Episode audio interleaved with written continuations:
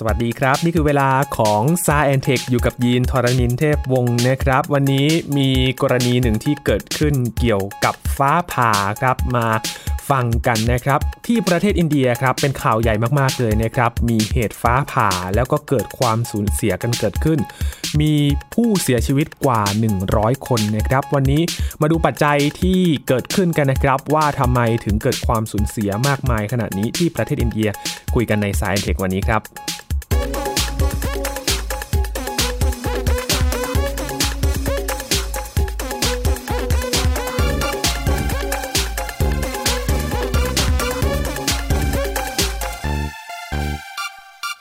ข่าวนี้เกิดขึ้นเมื่อวันที่ 27 มิถุนายนที่ผ่านมานะครับ เกิดเหตุฟ้าผ่าในหลายพื้นที่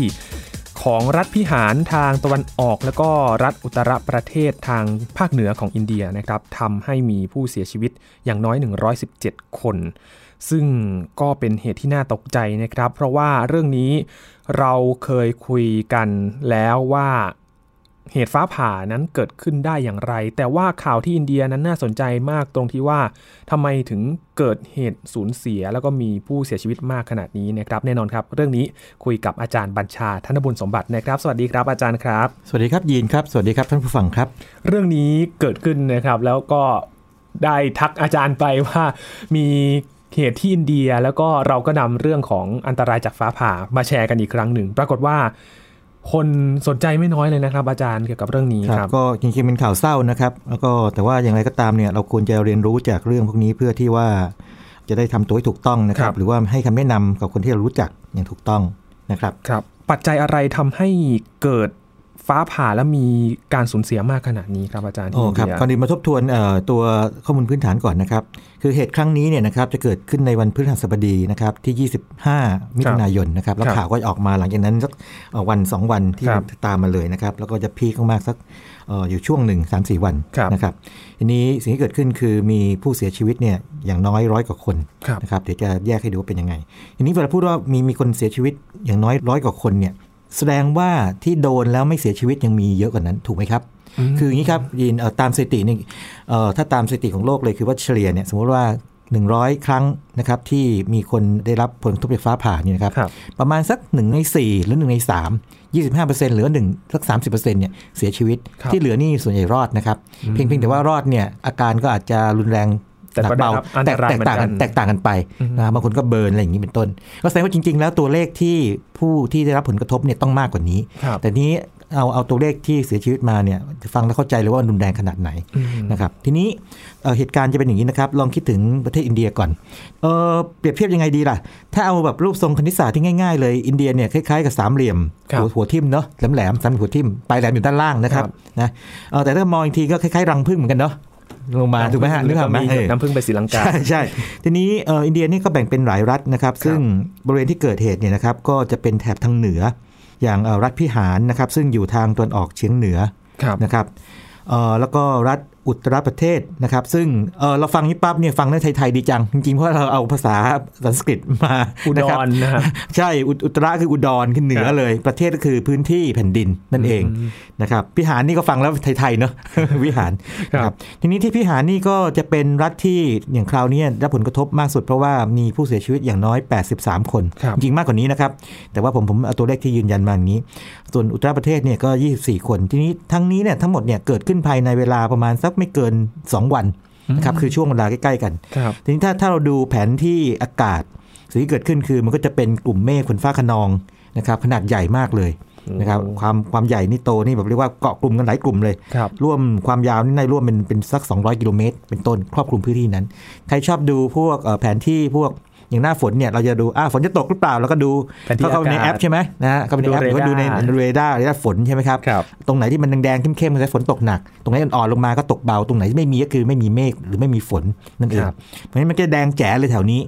นะครับแล้วก็ติดๆกันไปหมด ทีนี้อย่างกรณีของพี่หารเนี่ยนะครับ83 คนนะครับที่เสียชีวิตไปเนี่ยเอออยู่ในบางพื้นที่มากมากสักนิดหนึ่งนะครับ คือเป็นพื้นที่ผมอ่านออกเสียงอาจจะไม่ชัดเป๊ะนะฮะโกเปากันอะไรสักอย่างนี้นะครับ ตรงนี้จะอยู่ติดกับทางอุตรประเทศ คือมันเป็นพื้นที่ที่ต่อเนื่องกันอยู่ครับนะครับ ที่เหลือนี่ก็จะกระจายไปใน 22 พื้นที่เป็นอย่างนั้น ทีนี้ถ้าเกิดว่าเราดูข้อมูลนะครับ ผมลองไปค้นข้อมูลดูโอ้ตกใจหนักกว่าอีกยิน ตอนแรกคิดว่าข่าวดังแบบนี้คงเป็นครั้งแรกของเขาครับไม่ใช่ครับยินไม่ใช่หรอปราครับปรากฏว่าเมื่อ อย่างน้อยนะครับเมื่อ 4 ปีก่อนนะครับปี 2016 อันนั้นก็เคยเกิด แล้วก็เยอะไม่แพ้ครั้งนี้เลยเพราะว่ามีจำนวนผู้เสียชีวิต 120 คนโอ้แล้วก็ที่ที่ไหนบ้างที่พิหาร 57 คน อุตรประเทศ 41 คน มัธยประเทศ อันมัธยะนี่ตรงกลางแถวๆตรงกลางอินเดียเลยเนี่ยนะครับ 12 คนแล้วก็ชาลขันธ์อันนี้เราไม่เคอยได้ยินเนาะนะครับ10 คน ก็ทั้งหมด 120 คนแล้วก็ถ้าดูสถิติลึกลงไปอีกก็คืออย่างนี้ทำนองนี้ฮะ เดิมทีเนี่ยนะครับที่พิหารเนี่ยนะครับเมื่อวันที่ 11 สิงหาคม 2010 เนี่ยนะครับครับเคยทำสถิติว่ามีผู้จำนวนผู้เสียชีวิตเนี่ยสูงถึง 52 คน แต่ตอนนี้ก็เยอะกว่า 52 แล้ว เพราะว่าอย่างอย่างปี 2016 นี่ก็ 57 เข้าไปแล้ว แล้วก็ครับปีถัดมานี่พิหารนี่ก็ไป3คนนี่เป็นต้น อันนี้มันมองแบบรวมๆนะครับนะครับ ทีนี้ มันก็เลยทำให้เกิดข้อสงสัยเออเป็นยังไงนะเรามาดูภาพรวมของฟ้าผ่าที่อินเดียก่อนนิดหครันึบงดีไหมอืมเออปรากฏว่าทางอินเดียนี่เขาก็มีการเก็บข้อมูลเชิงวิชาการไว้นะครับพอสมควรเลยเขาก็ดูว่าเวลามีผู้เสียชีวิตจากภัยธรรมชาติทั้งหมดหลาย ๆ รูปแบบเนี่ยไม่ว่าจะพายุหมุนเขตร้อนเข้ามาใช่ไหมครับครับอะเข้ามานะครับ อาจจะเกิดแผ่นดินไหวต่างๆนะครับหรือเกิดจากคลื่นความร้อนอืมอะสังเกตไหมครับเพราะว่าเราเคยได้ยินข่าวทางอินเดียนะโอ้โหร้อนนี่แบบร้อนจริงๆร้อนหนันะกมากร้อนหนักมากนะครับ40กว่าองศาอะไรเงี้ยนะครับบางทีแบบไปเหยียบๆ40กลางๆไปปลายนึงนะครับ พอมาจับดูเนี่ยนะครับอย่างข้อมูลที่ผมค้นได้ล่าสุดเนี่ยนะครับปีครับ2018 ซึ่งจริงอาจจะมีใหม่กว่านี้นะ แต่ว่าผมว่ามันมันสะท้อนได้พอสมควรเหมือนกัน ก็เขาก็ลำดับให้ดูเลย ปรากฏว่าอันดับหนึ่งนี่คือฟ้าผ่า คือในบรรดาผู้เสียชีวิตจากภัยธรรมชาติครับนะครับที่อินเดียเขาใช้คำว่า forces of nature เนี่ยนะครับคือพลังของธรรมชาติเนี่ยนะครับ 6,891 คนเนี่ยเป็นฟ้าผ่าไปซะ 2,357 คนนะครับคิดเป็น 34เปอร์เซ็นต์34เปอร์เซ็นต์คือหนึ่งใน3นะโดยประมาณถูกไหมโอ้โหเยอะไหม ไม่น้อยเลยครับ ไม่าจารไม่น้อยใช่ไหมครับ คือบางทีเราอาจจะคิดว่าเอ๊ะอาจจะพายุหมุนเขตร้อนเข้ามามันใหญ่มากใช่ไหมอืพายุไซโครนอ่าปรากฏไม่ใช่แบบนั้น ทีนี้ถ้าเกิดเราลองดูไล่ไปนี่นะครับ อันดับ 2 นี่ อาจจะเข้าใจได้ไม่ยากเกิดจาก heat stroke กับ sun stroke คือพวกความร้อนครับอ่าเพราะอินเดียนี่คงมีพื้นที่ที่ร้อนๆเยอะเหมือนกันครับนะครับแล้วก็ลองลองๆไปอย่างเช่นเอ่อหนาวจัด อันนี้อาจจะทางแถบทางพวกตอนทางเหเหนืนืออตอนเหนือครับนะครับเป็นอย่างนั้นเป็นต้น แล้วที่เหลือก็ ไล่ไล่ลงมานะครับอืมมีจากน้ำท่วมก็มีน้ำท่วมนี่ก็พอสมควรเหมือนกันก็ระดับ 500 คนเป็นครับต้นนะครับหรือว่าดินถล่มก็มีเหมือนกัน แต่ว่าที่อย่างที่เรียนให้ทราบคือที่ที่น่าสนใจก็คือว่าฟ้าผ่านี่คืออันดับหนึ่งอืมถ้านับเฉพาะภัยธรรมชาตินะคือไม่ไม่นับพวกอุบัติเหตุ ทางรถยนต์หรืออื่นๆอืมนะครับเพราะฉะนั้นทางทางอินเดียเนี่ยก็คงต้องให้ความสำคัญกับเรื่องนี้มากเลยนะครับถึงขนาดที่ว่ามีงานวิจัยเลยนะครับมีงานวิจัยซึ่งผมครับลองไปค้นมาดู พบว่าอย่างนี้ครับ นับแต่ปี 2005 ขึ้นเอ่อมาเนี่ยนะครับ ก็คือสัก 15 ปีก่อนเป็นต้นมาเนี่ยนะครับครับโอ้ผู้เสียชีวิตนี่อย่างน้อย 2,000 คนขึ้นไปทุกปีโอ้นะครับ ทุกปีเลยครับอย่างปี 2014 นี่ก็ 2,582 คน ปี 2018 นะครับ ก็ 2,300 คน แล้วก็เป็นฟ้าผ่านี่ซะเยอะเลยอืมนะครับ แล้วก็ถ้าถ้าดูงานวิจัยในช่วงเอ่อ1979 ถึง 2011พอดีผมค้นได้อาจจะเก่าที่หนึ่งนะครับ แต่มันครับมันสะท้อนบางอย่างเลย เพราะว่าแนวโน้มของผู้ที่เสียชีวิตเนี่ยนะครับ ก็จะมีแนวโน้มเพิ่มขึ้น ทีนี้มันก็สะท้อนที่สองอย่าง อย่างหนึ่งคือเพิ่มขึ้นด้วยจำนวนประชากรที่เพิ่มขึ้นครับส่วนหนึ่งสัดส่วนถูกไหมครับกับอีกส่วนหนึ่งก็คืออาจจะการเก็บข้อมูลดีขึ้นครับแต่ว่าจริง ๆ แล้วเนี่ยน่าจะมาจากอย่างแรกซะมากกว่าอืมประชากรแล้วก็ด้วยเหตุที่มันเกิดภาวะลมฟ้าอากาศแบบนั้นครับยิงเพราะว่าอินเดียก็ประชากรเนี่ยมากเหมือนกัน ใช่ใช่อย่างผมลองไปดูในเชิงภูมิศาสตร์นะครับเลยสงสัยเหมือนกันว่าทำไมรัฐพิหารเนี่ยทำไมขึ้นอันดับหนึ่งอยู่เรื่อยเลยครับนะฮะทั้งปีนี้แล้วก็ 4 ปีก่อน ปรากฏว่าอย่างนี้ครับยีน ก็เลยได้คำตอบที่คิดว่าน่าจะเหตุผลหนึ่งนะครับเหตุผลหนึ่งที่ชัดเจนมากคืออย่างนี้ แน่นอนว่าบริเวณนั้นเนี่ยเกิดฝนฟ้าคะนองบ่อย แต่ว่ารัฐพิหารเนี่ยคือรัฐที่มีจำนวนคนหนาแน่นที่สุดต่อพื้นที่อืมอ่านึกภาพออกไหมครับ คือสมมติว่าถ้าเราเอาโอเคแต่ละรัฐเนี่ยขนาดไม่เท่ากันถูกไหมครับครับแน่นอนว่ารัฐใหญ่ก็จะมีประชากรเยอะกว่าก็จริง แต่พอเอาพื้นที่ไปหารปั๊บเนี่ยตัวเลขมันก็อาจจะเปลี่ยนไปนะครับอืมรัฐพิหารนี่สูงสุดสูงมากเลย อันดัครับบหนึ่งเลยนะครับคือประมาณ 1,100 คน อันนี้คือข้อมูลเก่านิดหนึ่งนะ แต่ว่าครับปัจจุบันก็คงไม่ไม่หนีนี้มากนักนะครับแล้วก็รัฐที่ติดกันก็พอๆกันคืออยู่อันดับต้นๆนะครับแปลว่าอะไรครับยีนคือถ้าเรายังทบทวนเรื่องฟ้าผ่าอย่างที่เคยคุยกันเนี่ยสมมติว่าถ้าอยู่ในที่โล่งเนี่ยนะครับแล้วฟ้าผ่าลงมา แล้วก็มีผู้คนอาศัยอยู่หนาแน่น หรือว่าทำงานอยู่นะครับในไร่นาต่างครับๆส่วนไร่นาต่างๆเนี่ยโอกาสที่จะทำร้ายคนและสัตว์เนี่ยนะครับพร้อมๆกันหลายคนเนี่ยก็มีมากนะครับครับเพราะอย่าง รายงานจากสื่อท้องถิ่นของอินเดีย ก็พบว่าผู้เสียชีวิตจากฟ้าผ่าส่วนใหญ่เป็นเกษตรกรที่ทำงานอยู่ในที่โล่งแจ้งอ่าครับใช่เลยครับยีนแล้วก็มีข้อมูลเพิ่มเติมคืออย่างนี้ด้วยคือว่า พอมาแตกย่อยเนี่ยนะครับข้อมูลของที่ปีในช่วงปี 1979ถึง2011นี่ครับน่าสนใจครับยินพอจำแนกตามเพศนี่นะครับ เป็นผู้ชายไป 89%เปอร์เซ็นต์คือต้องต้องนึกให้ดีนะครับ คือไม่ใช่ครึ่งครึ่งๆอะไรอย่างนี้นะครับ แน่นอนค่อนเลยนะครับ ใช่ใช่อันอันนี้ก็คำอธิบายก็ตรงไปตรงมานี่ไงที่ว่าเป็นเพราะว่าผู้ชายเนี่ยนะครับก็จะทำงานกลางแจ้งครับนะครับใช้ใช้แรงงานในภาคเกษตรกรรมต่างๆ หรือว่างานที่อาจจะไม่เกษตรกรรมสมมติว่าก่อสร้างครับอ่าอะไรเงี้ยพอนึกภาพออกใช่ไหมอะไรเงี้ยนะครับเพราะฉะนั้นเวลามันเกิดพวกฝนฟ้าขนอง หรือว่าต่อให้ตรงนั้นไม่ฝนฟ้าขนองเนี่ยถ้ายังจำกันได้เนี่ยฟ้าผ่าเนี่ยสามารถสายฟ้าเนี่ยออกไปนอกเมฆด้านข้างได้ นะครับคือไม่ได้ผ่าลงตรงๆในบริเวณที่มันอยู่ ลงไปครับพื้นดินแบบจากบนลงล่าง แต่มันออกไปข้างๆ แล้วไปผ่าจุดไกลๆได้โอ้ระยะทางนี่อย่างที่ผมเคยเรียนให้ทราบคือเป็นหลายสิบกิโลเมตรนี่ไปได้เหมือนกัน แต่ว่าถ้าระยะที่ไปได้แบบว่าบ่อยหน่อยในแง่ของว่าที่มันออกข้างๆเนี่ยครับคือ5ถึง10 กิโลเมตรเนี่ยอย่างเราถึงมีกฎพวก 30 30 อยู่ไงอืมนะครับลองไปทบทวนในในคลิปดูนะครับงั้นครับตอนท้ายจะพูดถึงอีกทีหนึ่งทีนี้ก็ เป็นตัวเลขเลยนะครับว่าผู้ชายเนี่ยเยอะมาก ส่วนส่วนผู้หญิงนี่ก็จะลดลดลงมาน้อยน้อยมากเลย6%เปอร์เซ็นต์ครับที่เหลือก็จะเป็นเด็กๆอะไรอย่างนี้ซึ่งเขาอาจจะแบบว่ามองว่าเป็นเด็กไงก็ครับห้าเปอร์เซ็นต์เป็นต้นนะครับเพราะฉะนั้นอันนี้คือข้อมูลของจริงเลย ทีนี้ถ้ามองในแง่ของเวลาบ้างครับ ยินครับอย่างข่าวนี้มาจากเดือนอะไรนะเดือนมิถุนายนมิถุนายนถูกไหมิถุนายนครับเออชัดเจนมากคือถ้าคำอธิบายแบบง่ายๆคือว่าฤดูมรสุมอืมอ่าลมเข้ามาเกิดเมฆฝนฟ้าขนองเยอะครับทีนี้ถ้าดูทั้งปีล่ะ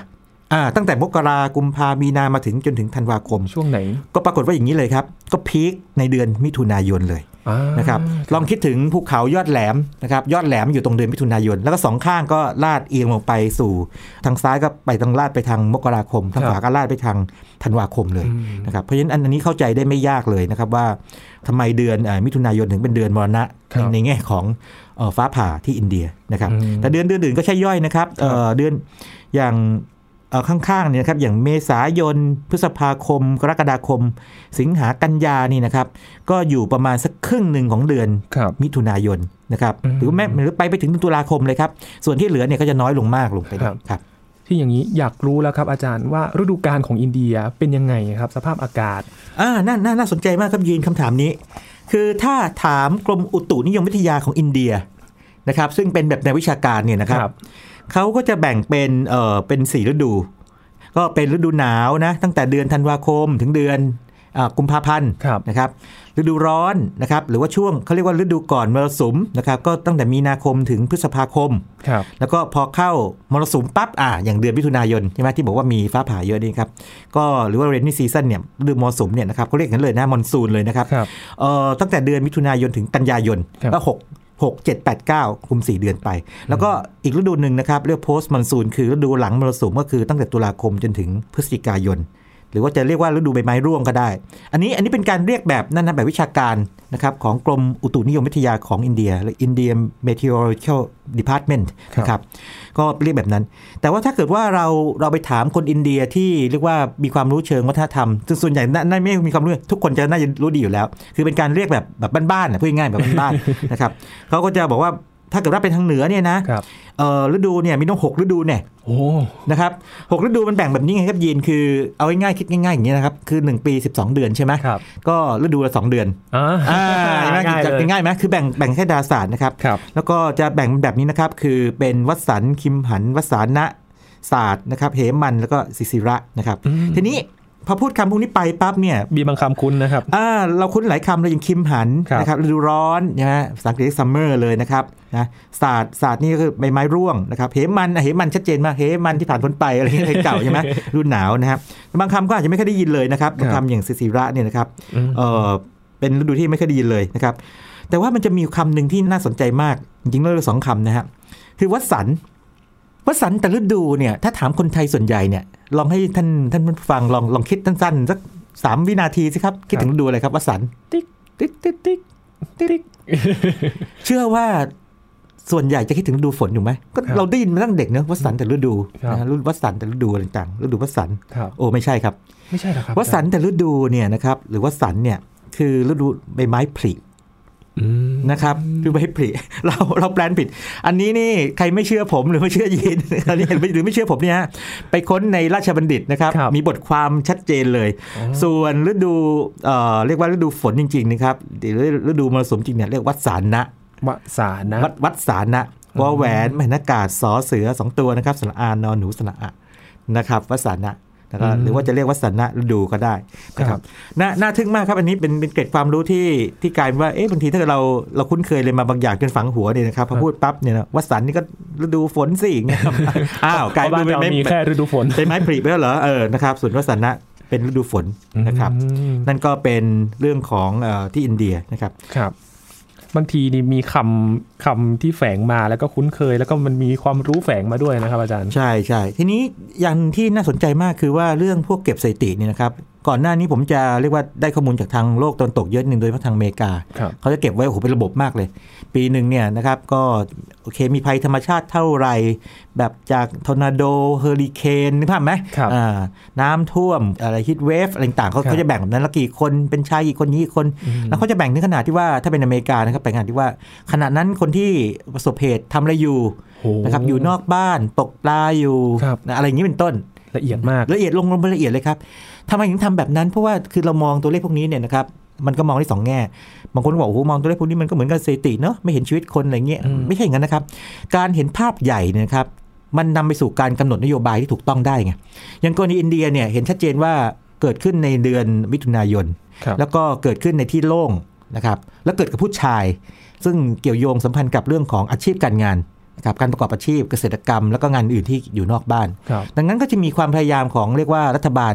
ทั้งภาพใหญ่แล้วก็รัฐบาลท้องถิ่นต่างๆนะครับที่จะทำให้ก็พยายามจะลดความเสี่ยงอืมนะครับ เช่น ขยับเวลาการทำงานได้ไหมแต่แม้ครับเกษตรกรรมมันก็ยากเลยเนาะครับเพราะมันมันขึ้นอยู่ฝนฟ้าอากาศใช่ไหมฮะอืมหรือว่าอย่างน้อยมีระบบเตือนภัยหน่อยได้ไหมอืมนะครับเช่นเขาพยายามจะใช้แอปพลิเคชัน ที่จะเตือนเข้าไปว่ามีเมฆฝนฟ้าขนองมาแล้วเนี่ยนะครับแต่ปรากฏว่าก็ความได้ผลก็ไม่มากนักไม่มากนักเพราะจำนวนตัวเลขผู้ประสบเหตุเนี่ยยังไม่ลดลงอย่างมียังมีนัยสำคัญ นะครับ นั่นก็เรื่องหนึ่ง ส่วนทางเอ่อบ้านเรานี่ เป็นยังไงบ้างครับอาจารย์ รู้สึกพูดไม่ออกเหมือนกัน ผมอาจจะอาจจะค้นคว้าไม่ดีพอหรือยังไงไม่ทราบนะครับ แต่ว่าเท่าที่ทราบคืออย่างนี้ เรื่องของกรณีของเศรษฐีฟ้าผ่าเนี่ย มักจะไปอยู่ที่ทางแพทย์ คือเออเวลาแบบประสบเหตุแล้วต้องถึงกับส่งแพทย์เนี่ยนะครับ แพทย์ครัก็บจะเก็บไปเลยข้อมูลว่าโอเค คนนี้ถูกฟ้าผ่ามากี่รายกี่รายอย่างนี้ แต่ว่ายังยังไม่ค่อยเห็นข้อมูลที่แบบเป็นระบบมากนักอืมนะครับจากจากหน่วยงานต่างๆ ที่อาจจะมีส่วนเกี่ยวข้องกับเรื่องนี้ อย่างครับที่บอกว่าพอค้นไปปุ๊บเนี่ยเห็นเลยว่า ในปีที่ผ่านมาหรือว่าในช่วงที่ผ่านมาเนี่ยนะครับมีเหตุอยู่ที่ไหนบ้างอย่างไรคือเป็นตัวเลขที่ละเอียดละเอียด นะครับครับตรงนี้ก็ต้องเรียกว่าอย่างนี้อยากจะให้มีหน่วยงานหรือกลุ่มในสักกลุ่มหนึ่งทำขึ้นมาครับนะครับเพราะถ้าทำไม่กี่คนนี่เกินกำลังจริงๆนะครับครับเพราะจริงๆ ธรรมชาติไม่สามารถควบคุมได้เลยนะครับอาจารย์ใช่ใช่แต่ว่าถ้าเราประพฤติตัวให้เรียกว่าสอดคล้องกับเรื่องความปลอดภัย เพราะเรารู้สาเหตุเนี่ยนะครับ ก็จะลดความเสี่ยงไปได้เยอะเลยครับนะครับโอ้โหนี่เป็นบทเรียนอินเดียแล้วก็มีเรื่องราวที่น่าสนใจนะครับ เพราะว่าข่าวใหญ่ข่าวนี้ไม่ใช่ครั้งแรก แล้วก็มีข้อมูลย้อนหลังที่ทำให้ได้เรียนรู้แล้วก็รับมือกับ ภัยธรรมชาติที่เกิดขึ้นที่รุนแรงมาก ๆ เลยนะครับ อาจารย์ครับเรามาทบทวนการรับมือฟ้าผ่ากันอีกครั้งหนึ่งอ่าลองลองสั้นๆแบบโดยแบบเร็วๆนะครับ เพครัราะบเรามีเรียกว่าตอนหนึ่งหรือว่าอย่างน้อยมากกว่าหนึ่งตอนเลยนะครับ ที่พูดถึงเรื่องนี้เยอะแล้วครับครับ ฟ้าผ่าไงบ้างผ่าโดยตรงที่ตัวคนเลย direct strike อันนี้คือเกิดในที่โล่งครับเปรี้ยงลงไปเลย อันนี้ไม่รอดนะครับส่วนใหญ่เอ่อรู้ทั้งหมดเลยว่างั้นสองคือถ้าเราเอามือหรือร่างกายไปจับไปจับส่วนที่เป็นโลหะนี่นะครับครับเช่นไปพิงรั้วโลหะ ปรากฏว่าพอฟ้าผ่าลงมาโดนจุดหนึ่งที่มันอยู่ไกลๆเนี่ยแต่ว่ากระแสไฟฟ้าก็มาตามรั้วแล้วเราไปจับโดนร่างกายไปโดนก็เสร็จเหมือนกันนะครับหรือถ้าเป็นสัตว์ก็เสร็จเหมือนกันครับอย่างหนึ่งก็คืออย่างที่สามก็คือว่าถ้าเราไปอยู่ใกล้ๆอะไรที่โดนถูกฟ้าผ่า แล้วสิ่งนั้นเนี่ยนะครับมันสามารถที่จะเรียกว่าส่งกระแสไฟฟ้าออกมาด้านข้างผ่านอากาศมาได้เรียก side flash นะครับดังนั้นเนี่ยที่ห้ามกันว่าห้ามหลบใต้ต้นไม้ใหญ่ๆนะครับเพราะว่าต้นไม้ใหญ่มันล่อฟ้าผ่ามันสูงไงครับนะครับเป็นเป็นเพราะว่าต่อให้เราไม่พิงเนี่ย ก็โดน side flash ได้นะครับอืมอันนี้อันแรก ทีนี้มีกรณีหนึ่งที่เคยย้ำไปว่าสำคัญมาก ๆ เลยคืออย่างนี้ ปกติโดนที่ตัวเราโดยตรงเนี่ยไม่เคยโดนหรอกโอกาสน้อยมากนะครับครับยกเว้นไปยืนยืนชูแขน ไปยืนชูแขนไปล่ออยู่ฟ้าอยู่อ่าไปล่อฟ้าอยู่อยู่อยู่กลางที่โล่งอย่างนี้นะครับ หรือว่ากรณีที่ไปจับโดนรั้วโลหะเนี่ยเราก็จะไม่ค่อยมีแนวโน้มที่เป็นแบบนั้นถูกไหมครับนะครับ side flash นี่อาจเกิดขึ้นได้บ้าง แล้วบางครั้งเกิดในบ้านก็ได้เหมือนกันนะครับ เพราะว่า ในบ้านนี้ถ้าเกิดว่าไม่มีระบบป้องกันที่ดีเนี่ยไอ้กระแสไฟฟ้ามันมันเข้ามาในตัวบ้านจากฟ้าผ่าเนี่ยนะครับโดดออกมาจากทางพวกปลั๊กไฟได้ด้วยนะผมเคยเจอคนที่มีโดนแบบนี้เข้ามานะครับครับ แต่โอกาสก็จะน้อยเรื่องอย่างนี้ไม่มากนักนะครับ แต่กรณีที่เกิดมากที่สุดและทำร้ายคนมากที่สุดก็คืออย่างนี้ครับเอ่อสมมติว่าฟ้าผ่าลงจุดในจุดหนึ่งที่พื้นครับนะครับหรืออะไรที่บางอย่างที่อยู่บนพื้นเนี่ยแล้วก็สายไฟฟ้ามันวิ่งไปตามผิวพื้นแผ่ออกไปครับแผ่ไปคล้ายๆอะไรคล้าย ๆ รากไม้ ที่มันชอนชัยไปลองคิดถึงต้นไม้ใหญ่ มีรากแก้วลงมาในดิน แต่ว่าไอ้รากอื่นๆนะฮะไอ้มันก็แตกตรงตีนอ่ามันแตกออกไปแต่แขนงไปรอบๆรอบๆต้นไม้นั้นครับลองเปลี่ยนไอ้ตัวรากไม้เนี่ยเป็นเส้นทางของกระแสไฟฟ้านะครับสิ่งที่เกิดขึ้นคือถ้าเราไปยืนคล่อมก็โดนเหมือนกันอ่านะครับดังนั้นไม่ปลอดภัยนะครับถ้าอยู่ในที่โล่งสังเกตไหมครับนะครับแล้วจริงๆแล้วกรณีของกระแสวิ่งตามพื้นเนี่ย มันไม่ใช่ว่าอยู่ในที่โล่งอยู่ด้วย มันวิ่งเข้ามาในบ้านได้ด้วย อยู่ในบ้านก็ไม่ปลอดภัยาเสมออยู่ไปในบ้านก็ไม่ปลอดภัยเสมอไป ซึ่งผมรับทราบเหตุมาอย่างน้อย 3 เหตุแล้วครับนะครับคนใกล้ตัวคนหนึ่งเลยล่ะ แล้วก็เป็นคุณแม่ของเพื่อนร่วมงานคนหนึ่งแล้วก็ข่าวที่พีมานะครับแต่ว่าเราก็สามารถทำตัวให้ลดความเสี่ยงได้นะครับโดยการไม่ไม่สัมผัสกับพื้น หรือว่าหลีกเลี่ยงการไปอยู่ในบริเวณที่มันอาจจะมีกระแสไฟฟ้ารั่วเข้ามาได้อย่างนี้เป็นต้นครับและกรณีสุดท้ายคือถ้าอยู่ในที่โล่งเหมือนกันนี่ถ้าเกิดว่าสายฟ้าไม่ได้ลงที่ตัวเราโดยตรงเนี่ยนะครับ แต่ว่ากระแสที่มันถูกเหนี่ยวนำขึ้นไปเรียกว่ากระแสสตรีมเมอร์ไหลผ่านตัวเรานี่นะครับ อันนี้ก็ทำอันตรายเราได้เหมือนกันนะครับอย่างอย่างพี่ตูนนะฮะพี่ตูนเนี่ยเคยโดนแบบนี้นะครับเรียกว่าเป็นกระแส upward streamer ครับนะครับเป็นต้น อันนั้นคือเป็นกลไกของมันนะครับ อืมเป็นเรื่องที่เราต้องมาย้ำกันอีกครั้งหนึ่งนะคใช่รับใช่ใช่เพราะว่าเรื่องนี้บางทีถ้าพูดได้บ่อยเหมือนก็โอ้แบบไม่ค่อยเกิดหรอกอืมแต่ว่าพอมันเกิดได้มันเกิดใหญ่เลยนะใช่ครับนะครับแล้วจริงๆบ้านบ้านเรานี่ก็ตอนนี้อย่าลืมว่าช่วงที่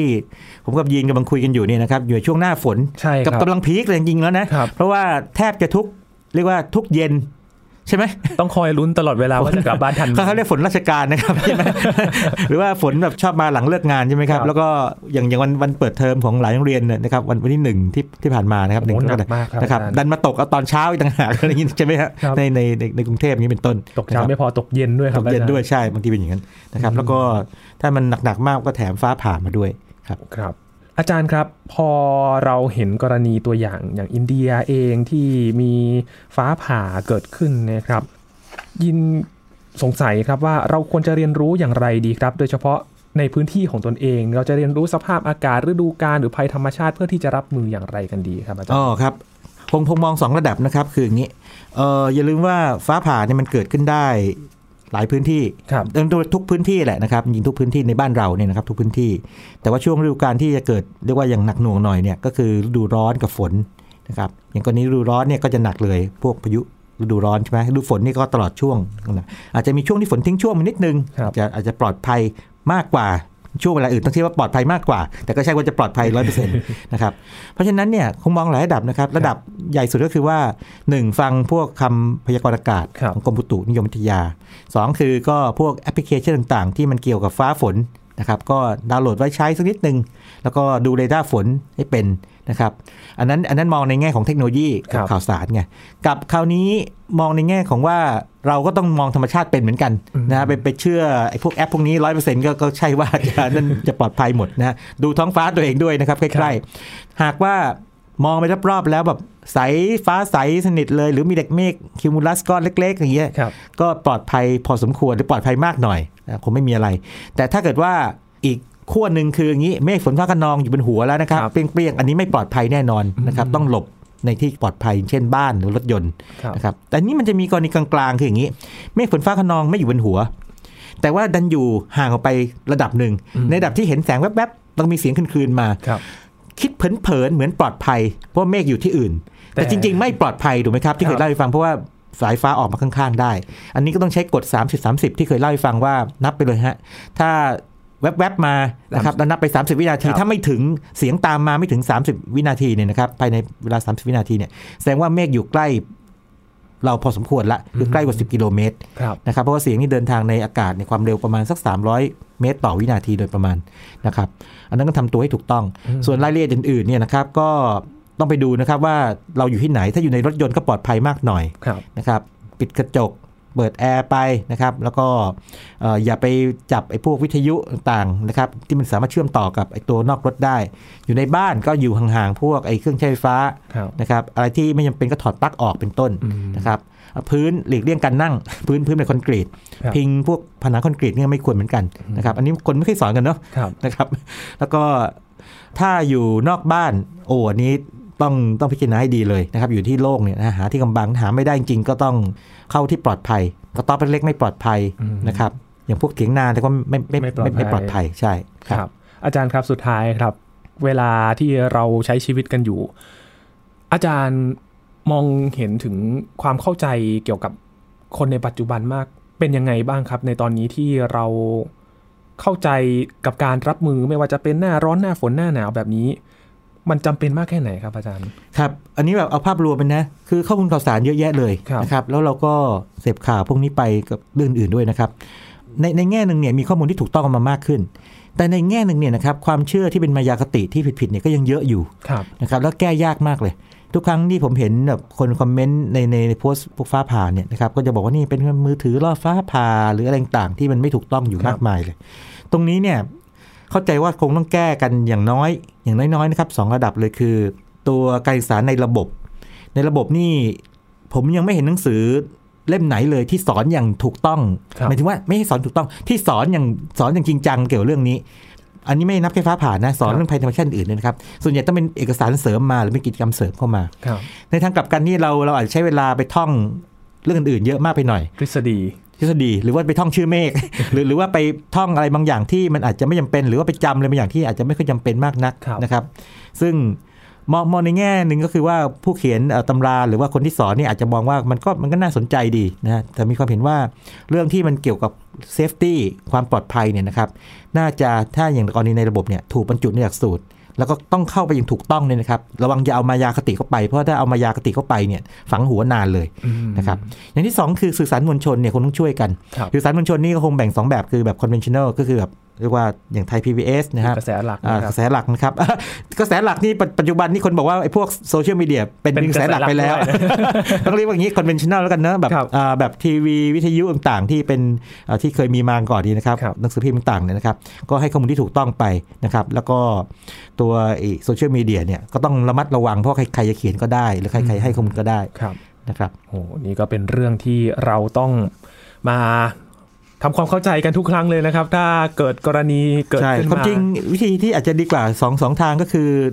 ท่านผู้ฟังที่สนใจนะครับที่ครับคำถามเอาไว้ในเว็บนะครับหรือในได้ครับในในในโซเชียลมีเดียของทางไทย PBS Podcast นะครัครับบหรือว่าเรดิโอหรือว่าแม้แต่ทีวีก็ตามครับนะฮะแล้วก็คิดว่าทางสถานีเนี่ยคงจะเรียกว่าไปเชิญผู้ที่มีความรู้นะครับมาตอบคำถามอย่างเป็นระบบ แล้วก็ถ้าเกิดคำถามไหนเจอบ่อยก็คงต้องทำเหมือนกับที่ทำกันใช่ไหมครับมี FAQ นะครับ